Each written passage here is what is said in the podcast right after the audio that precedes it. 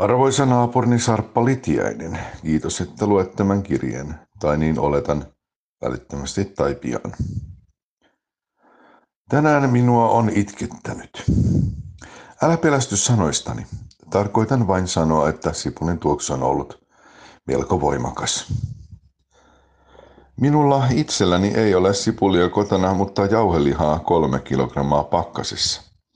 Siksi sen hankinta olisi sopivaa juuri nyt. Aion paistaa lihaa. Voisitko jättää yhden sipulin käytävän rappusten puoleiseen päähän puolen yön jälkeen?